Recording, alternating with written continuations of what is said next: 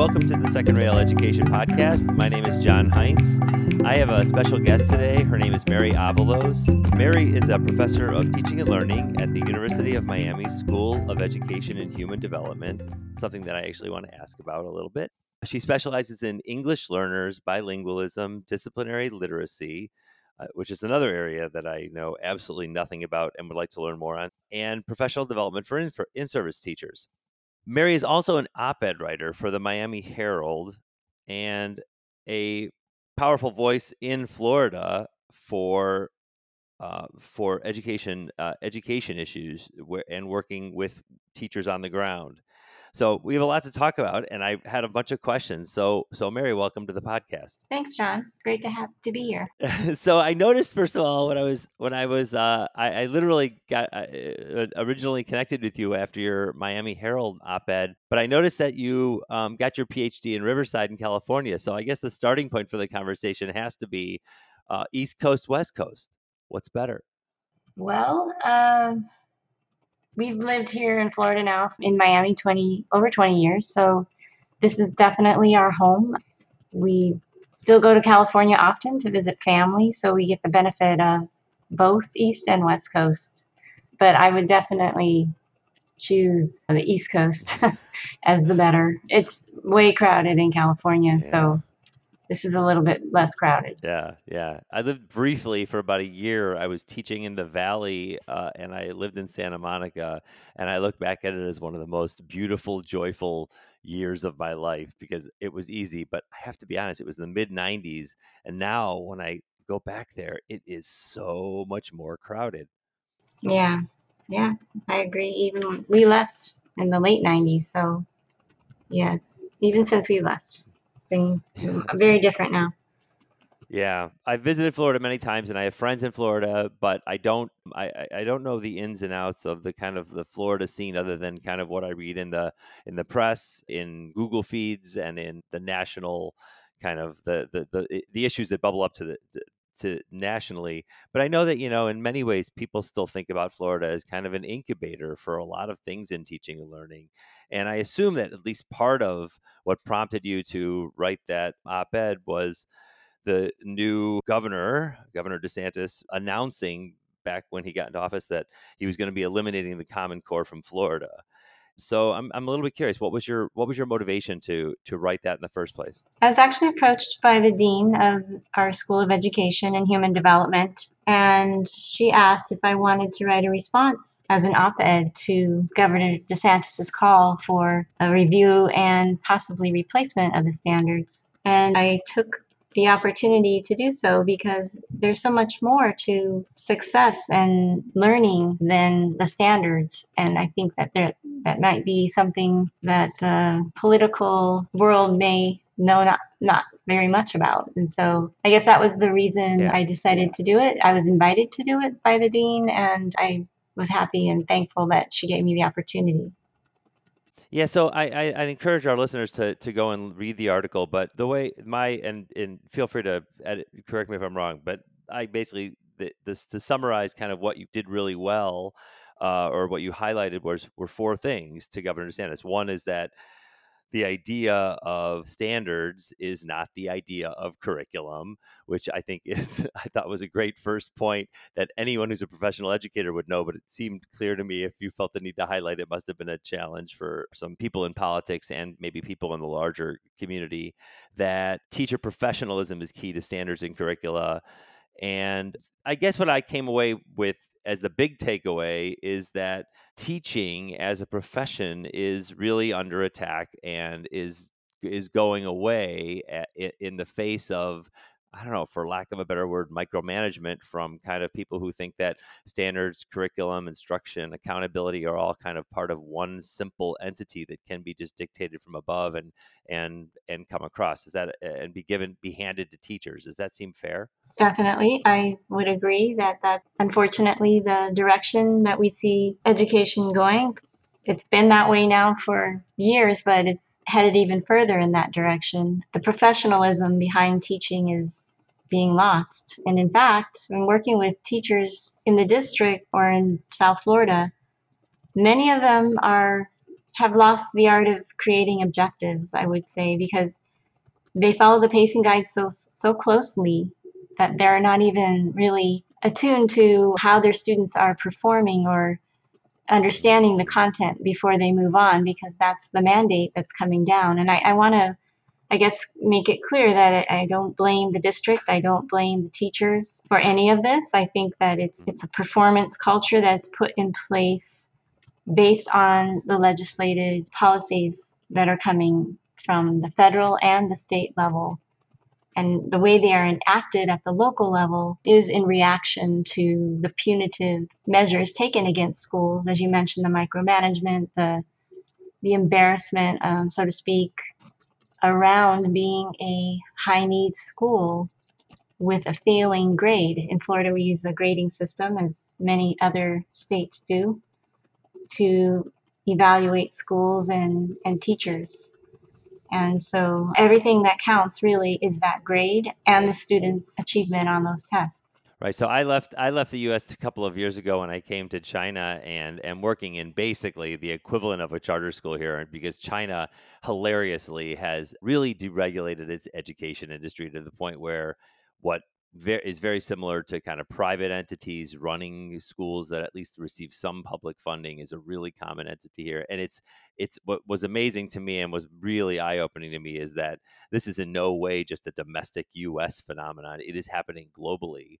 And and, and I guess I'm wondering, like, kind of if the pendulum has swung the other way at all in the last two years, or if you or if Florida has kind of reached the kind of you know, the, the zenith of this of this one particular rotation around the around the sun, or whether whether you see it kind of happening more and, and are kind of preparing teachers for the, uh, on the to operate on the assumption that it's going to get even it's going to go in more in this direction before there's maybe a correction or maybe an opportunity for an increased amplification of teacher professionalism and teacher you know teacher driven instruction. Not sure if you saw the Herald today, but there was another op-ed in there um, written by a state mm-hmm. representative here.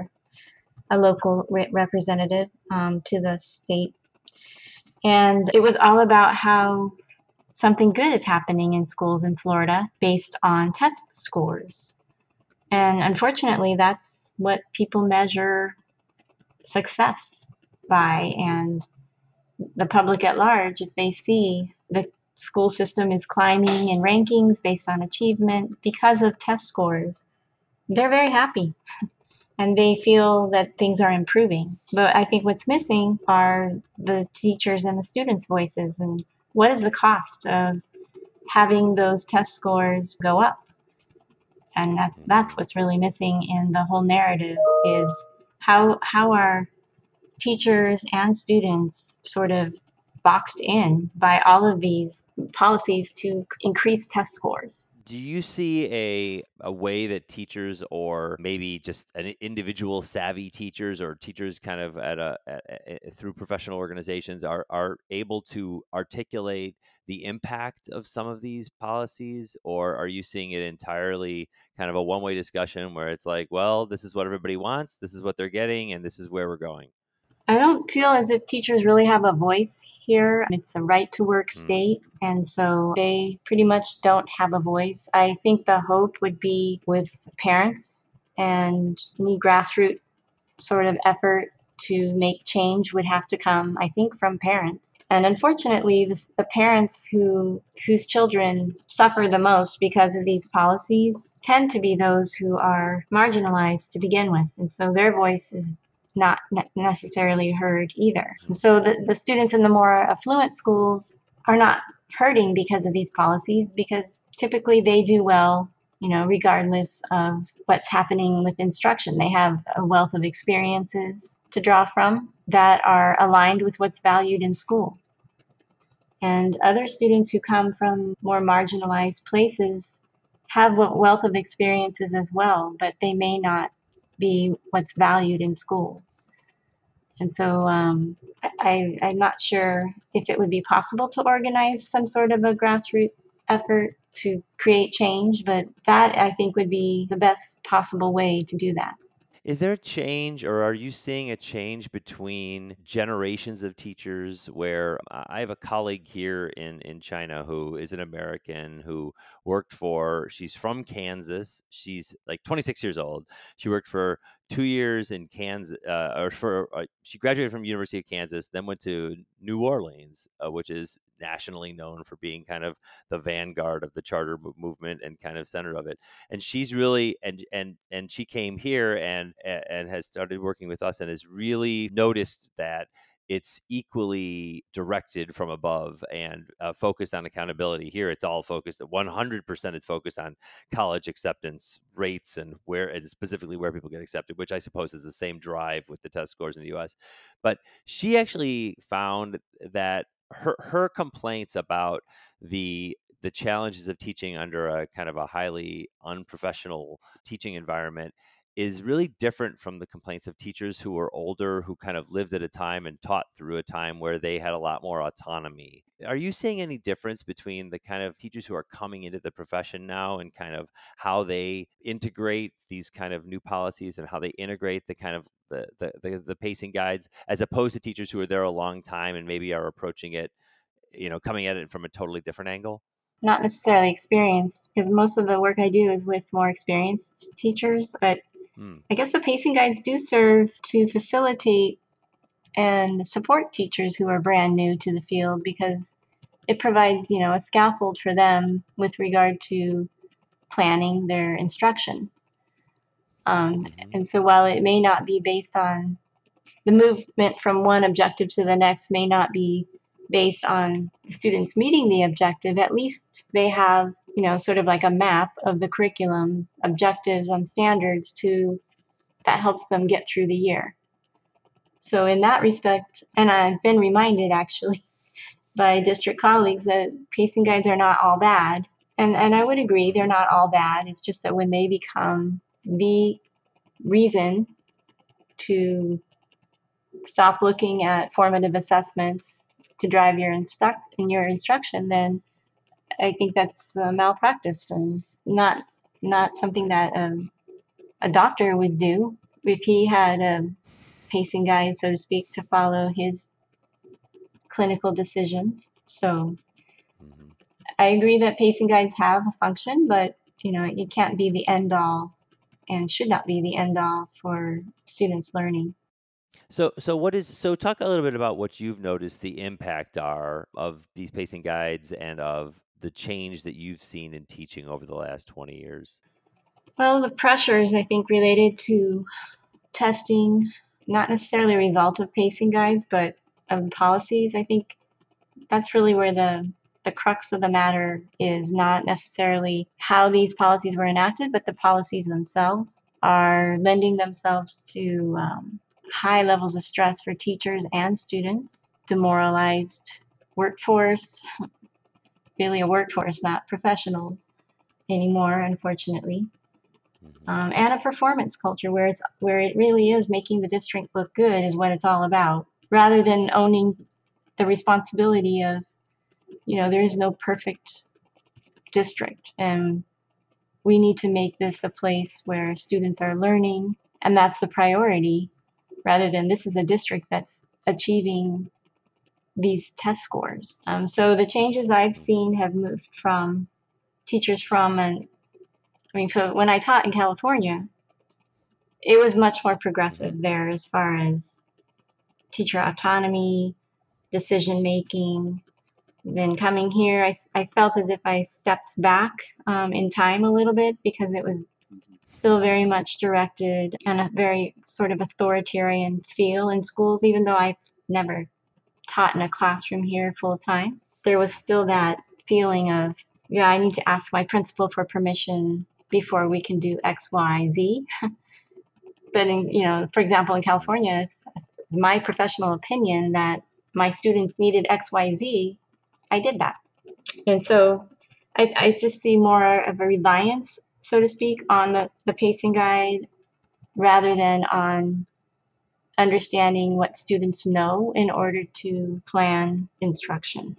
So, so I've noticed that a lot of times with students that are focused on test scores, or maybe uh, de- and definitely more students than parents, is that there's a lot of, especially when it's a multiple choice test as opposed to something that maybe is more, has the potential for more variability or can be assessed by a teacher in a way that allows the teacher not to simply say you did terribly, that there's something demoralizing that happening happens to kids that makes it more difficult to move forward. Because I've I've been a believer my whole teaching career that basically all assessment is formative and all you're doing is giving you're doing calisthenics for some future some future goal, that when the kids really pa- are passionate about something, uh, and everything else is just practice along the way. But I, I'm curious, is that, like, can we drill down a little bit on what, definitely there's a, I, I, I feel like if I, I feel like if we did a survey of what of people, what do they think of test scores, that people would say, oh, they're bad. But at the same time, parents, I think, would say, well, but I, you know, I, I want my kid to get into the best college, and I know that they need a good test score to get into a good college. I'm trying to think, is the primary negative impact of that culture or of that focus that students there's are demoralized, or are there are there other are there other results that kind of that teachers and students and maybe maybe parents would see every day?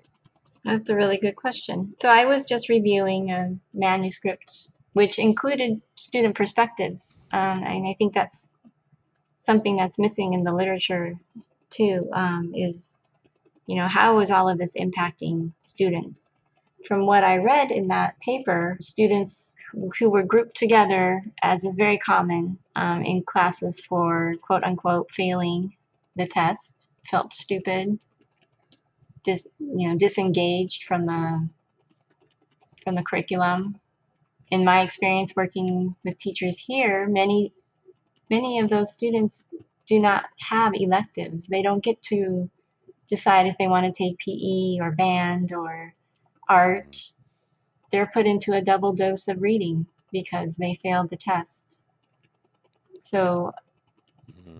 Parents who have children who don't want to go to school because, you know, they, they don't feel as if it's a place where they're successful, they must they must feel that every day when they're sending their kids off to school, or when they feel as if their kids are going to school to learn. Yeah. So how do those parents from, you know, I don't know, from your work with, with, with them or with the students or teachers, how, how, how do parents, or how do schools that are successful at communicating this to parents communicate it, which, which I mean is like, by which I mean, how do schools or parents or te- uh, teachers uh, get the idea that, hey, this kid needs something significantly different, and adapt for it? I mean, are you just saying that doesn't that doesn't happen across the board, or are are, are there pockets of it happening, and, and, and, and where it works, and how does it work?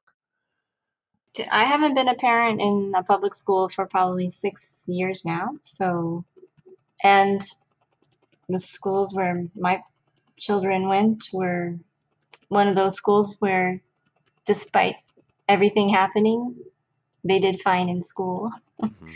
because we're middle class citizens. And so I can't really answer your question. You know, I'm not, I'm not sure. And that's something that is a fascinating um, thing to think about. You know, why, how yeah. is it that, how What's is it that, stu- that parents do accept the situation? I'm not sure. Yeah, I mean, we see the same thing here. I the the the school that, and I'm in a large school system here in Shanghai, where the you know everything is targeting at universities, and yet it doesn't take long as a teacher to see that the vast majority of kids are are interested in the arts, or interested in music, or are interested in something entirely different from the kind of traditional science, economics, mathematics path that the parents here are so very strongly, in a kind of almost a stereotypically accurate Asian way, are pushing their kids toward. And it's you you, you see the kind of, and maybe they're a little bit better here of kind of hiding their Their kind of demoralization, but you kind of you, you definitely know it's there, right? You you can still sense it, and I, I I haven't seen a really successful way that, other than maybe one-on-one conversations, but the there's it's it's kind of like the message of the institutions are so kind of monolithically pushing toward a singular goal that it really it's it's it's really it, it's got to be painful for them. But but but talk let's talk a little bit about your research. So um so what are you what are you working on? What is your what's your primary work, and can you give me a give me a picture sort of, you know, what your what your projects are. I saw on, you know, your website that you've worked with this uh, literary design collaborative project, that you've worked with the SEAL project, which I'd love to hear more about if that's still on your if that's still on your plate, with the project on impact of professional development, and with a it looks like a pretty big Title three federal reading project. Are, are those what you're working on, and what, what what's your what's your area of expertise? I am working on the SEAL project. I still have about a year and a half left working with that. Um, and that is a U S Department of Education funded grant that provides tuition support for master's students. The project is much larger than that, however, because it's it's aimed at investigating master's programs as viable professional development for teachers. Um, there isn't much out there in the literature that talks about how helpful it is to change practices for when teachers graduate from a master's program, for example. And so we are using um, an applied graduate education model in which teachers are asked to implement certain practices within their classrooms to improve teaching and learning for students who are diverse mm-hmm. in high-need schools. Mm-hmm. And they also have, um, some of them, about half of them, are randomly selected for embedded support. So coaches go in and support them in to implement these practices that they're asked to actually teach and carry out in their classrooms. Mm-hmm. Uh, so that's something that we have about a year and a half left. We just, we have one hundred twenty teachers now in our three master's programs, and we're learning a lot from that. And that's where I've sort of seen the pacing guides come in and sort of trump the professional teacher autonomy of creating objectives, using classroom-based assessments to drive instruction. These are teachers that uh, I was co-teaching a class and working with teachers. Most of them have more than five to six years of experience, so they're seasoned teachers. They've just moved away from that, and it's sort of like they're rediscovering it. So that is teaching us a lot about the context uh, in our public schools. And the other thing that I'm working on now is a, uh, a definitions, it's called Definitions Project, that looks at vocabulary learning for English learners in fourth grade. And the aim of that project mm. is to figure out ways that we can embed supports for vocabulary learning within connected texts for students, um, since vocabulary is a big part of comprehension when reading. Um, we wanted to see my, the principal investigator is my colleague Maria Carlo, and I'm working with her, but we're collecting data and hoping to find a way that maybe texts could be uh, integrated with these different supports, such as cognates or embedded definitions, students being taught to use context clues, for example, to figure out the meanings of words that they don't know when they're reading. Mm-hmm. So that that's something else I'm working on. Uh, and so in the past, my my area of interest has been English learners um, in school settings where they are limited in using their first language um, to to learn content. And so making curriculum and content more accessible to them would be um, a goal of my work.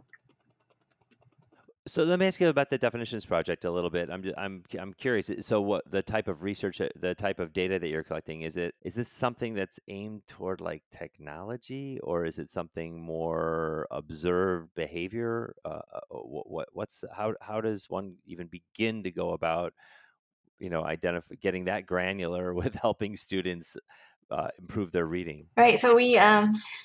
We actually, it's not an intervention at all. We um, we go in, we collect mm-hmm. the data within two days, thirty minutes or so each day, using um, a standardized measures. So we have an understanding of their English and Spanish. This is for Spanish-speaking um, first language students, uh, literacy proficiencies, and then and vocabulary.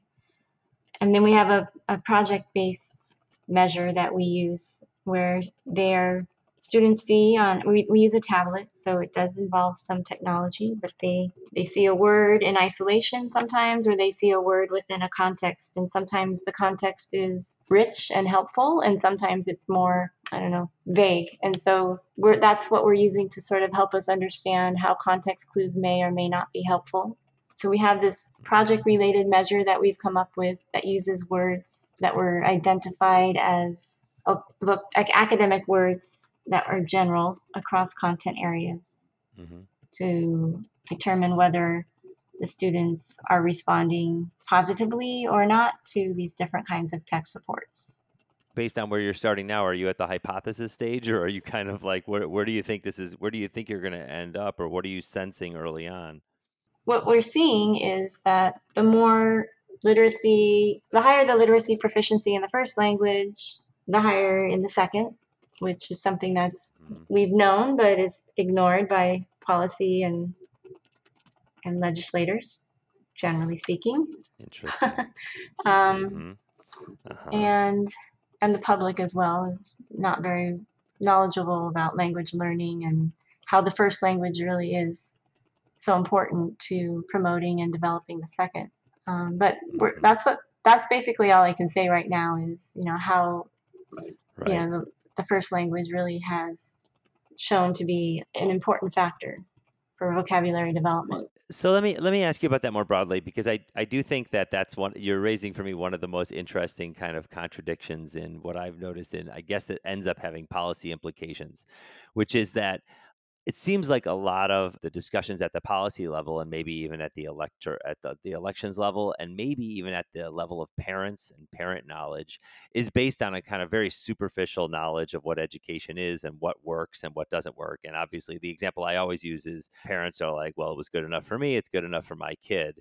And yet, I know as a professional educator that there's this incredible breadth of research out there that tells us things that we know about teaching and learning, that we know as a society and a world that professionals are, you know, at their at their best are bringing to bear and really are integrating through professional teacher preparation and through kind of practice to to the classroom. And that's that that gap between what maybe is happening in politics and maybe even with parents and what's happening in the professionals seems to be widening, not what I would think would happen in in a society that's based on kind of taking information we learn and moving moving you know moving the profession forward would be doing.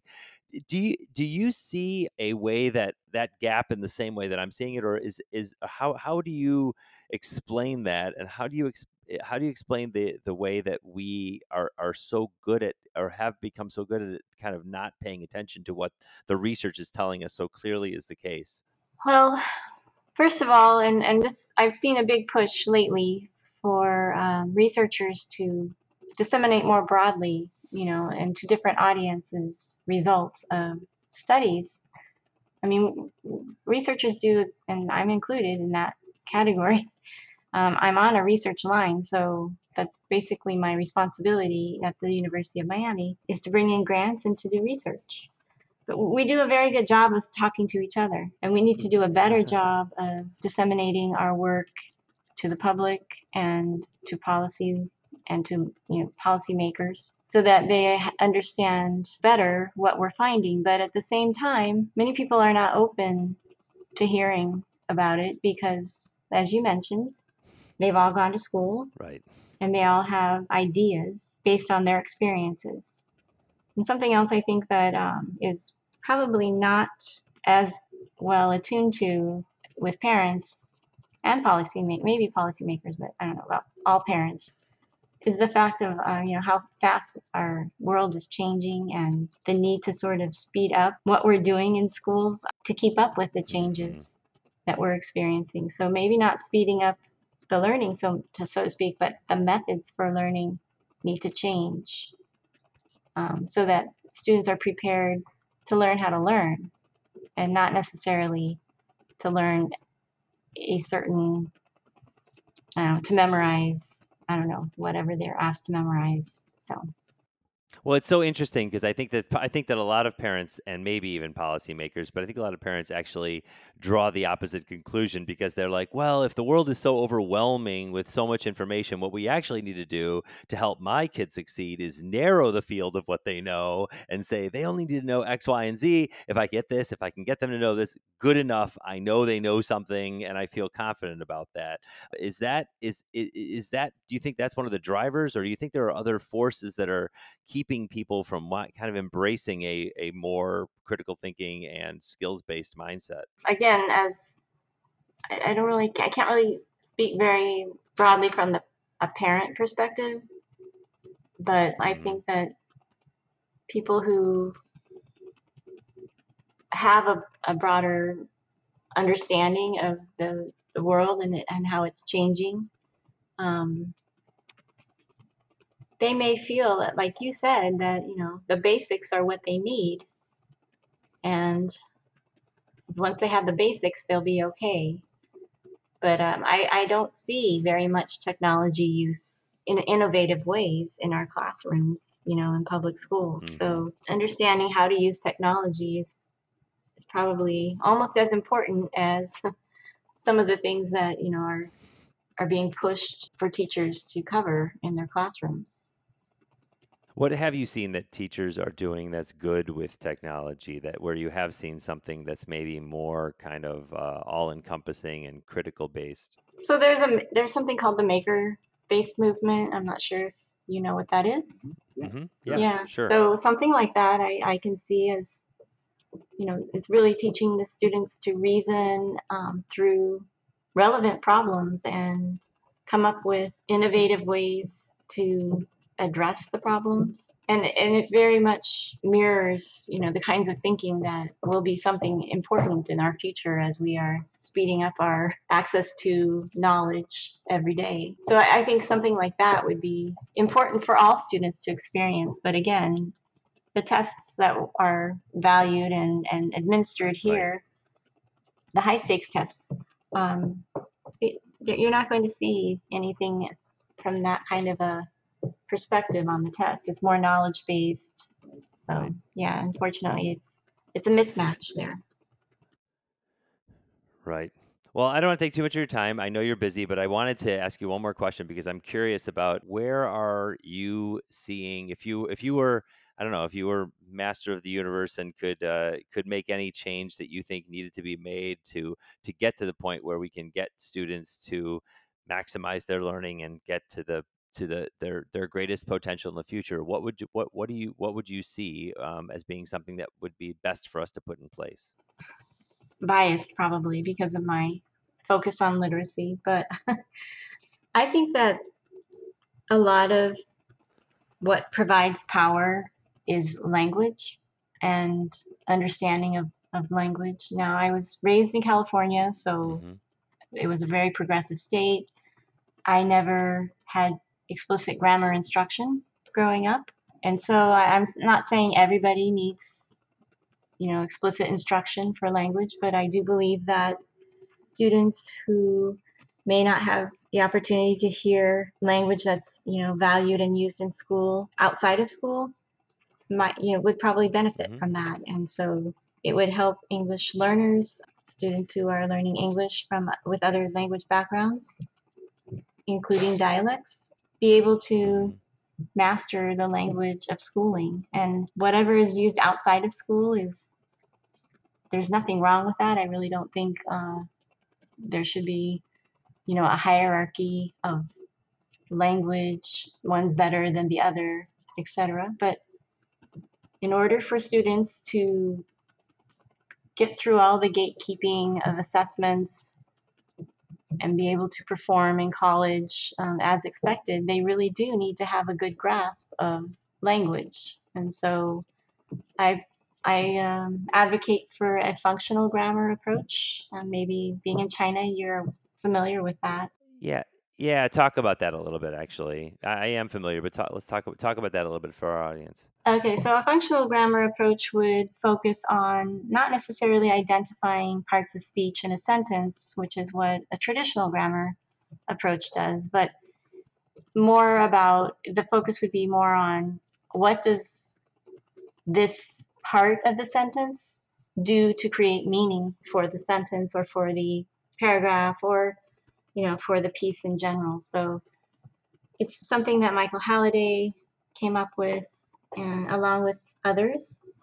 And um, it's something that I was able to start learning about, and I'm still learning about it. It's very uh, deep and comprehensive. And one of the things that we're trying to figure out is how much the how much do teachers need to know about functional grammar to make it beneficial for student learning. And so the the grain size is something that we're working on, I suppose. Um, but for teaching and learning with students, because it, it's not really something that, as as mentioned in the traditional approach to grammar, you you want to decontextualize right. the language teaching. You want to contextualize it within texts broadly defined. That could be mm-hmm. connected text, that could be visual representations, that could be art or a graphic or graph. So in some way you want to contextualize the language teaching to focus on um, a genre that's used to that's used within that context. So it could be explanation, it could be argument, it could be a recount of events. So that's just a little bit about functional grammar, but it's it's really genre based, and the purpose and meaning behind the language is what the focus of instruction is, so that you can teach students, for example, when they use nouns, how, how can you expand those nouns to provide more details in the sentence? Well, you can use a prepositional phrase, or you can use an embedded clause. And so um, teaching students about all of those language features that are more prevalent in some genres than others um, would really help them understand language to the point where they may be more successful, not only with not only with the tests, which unfortunately are the most important thing right now for many um, right. people, right. Right. but it's also, you know, a way for them to actually reason through, you know, math problems, for example, or, you know, just their understanding of language in general. It gives them a metacognition right. or a meta-awareness of language. Yeah, yeah. So, um, so it, that that's great. That's uh, that is is there. Have you seen practitioners who are on the ground already, kind of uh, effectively deploying this on a regular basis in their classrooms, or is this kind of still something that is percolating up in some ways through the uh, through the U S education system? Because you're right, in China, this is to- this is the this is the approach. In Australia as well, it's in, it's meant, it's embedded within their standards in Australia, so something very prevalent there. But hmm. in in spots of the U S, I see my colleagues working on this. And one of the main, I guess, goals of SEALED is to teach academic literacies in a way that values the discipline's way of knowing, and so using functional grammar. So one of the goals was to help teachers implement a functional grammar approach to their content teaching, but that's where the pacing guides got in the way. So, you know, this takes a lot more time than just having students read their textbook or whatever approach it is that they're they're told to do in the pacing guide. And so right. every teacher is a language teacher, that's my belief, but whether or not language sure. is actually being taught to learn the content is the question. And, unfor- and I don't see that question. happening, yeah. at least not right now, at least within the context where I am. Yeah, yeah, fair enough. Well, this was great. Mary, I can't thank you enough for doing this. This was really, really interesting. I really enjoyed talking to you. Thanks for doing this. Oh, thank you, John. I look forward to hearing I, I really, more about really, your, your recordings, too. Yeah, I usually end the podcast by giving listeners little information about if they if they'd like to know more, or if they'd like to contact you, where you might send them, either contact information or just some information online. Do you have anywhere that you would recommend people go to take a look to find out more about what you're doing and where you are? Well, the University of Miami has project pages for all faculty, so that would be my current work. And ResearchGate is another way I post any work that I'm currently doing. So mm-hmm. And I think you're active on Twitter. Yeah, I mean, I'm when I can, I do. um, yes, Twitter. I'm always amazed when I see people who are like no on on on absolutely nowhere online, but I do find it interesting just to, with a cursory search to see where people pop up. And I and you, compared to many, you are very active on Twitter. Oh, okay. I wish I could spend more time and be more active. Of course. Once you slide in, it's like a morass and you just suddenly you're like, where did that last forty-five minutes go? Yeah, yeah, exactly. So it's great. Well, thanks for doing this. And uh, hopefully we can stay in touch. I really appreciate it. Thank you, John. I appreciate your work too. I want to thank my guests. Thank everybody for listening. I'd like to thank Mary Heinz for doing the editing, Ted Enley for doing the music that starts and ends the podcast.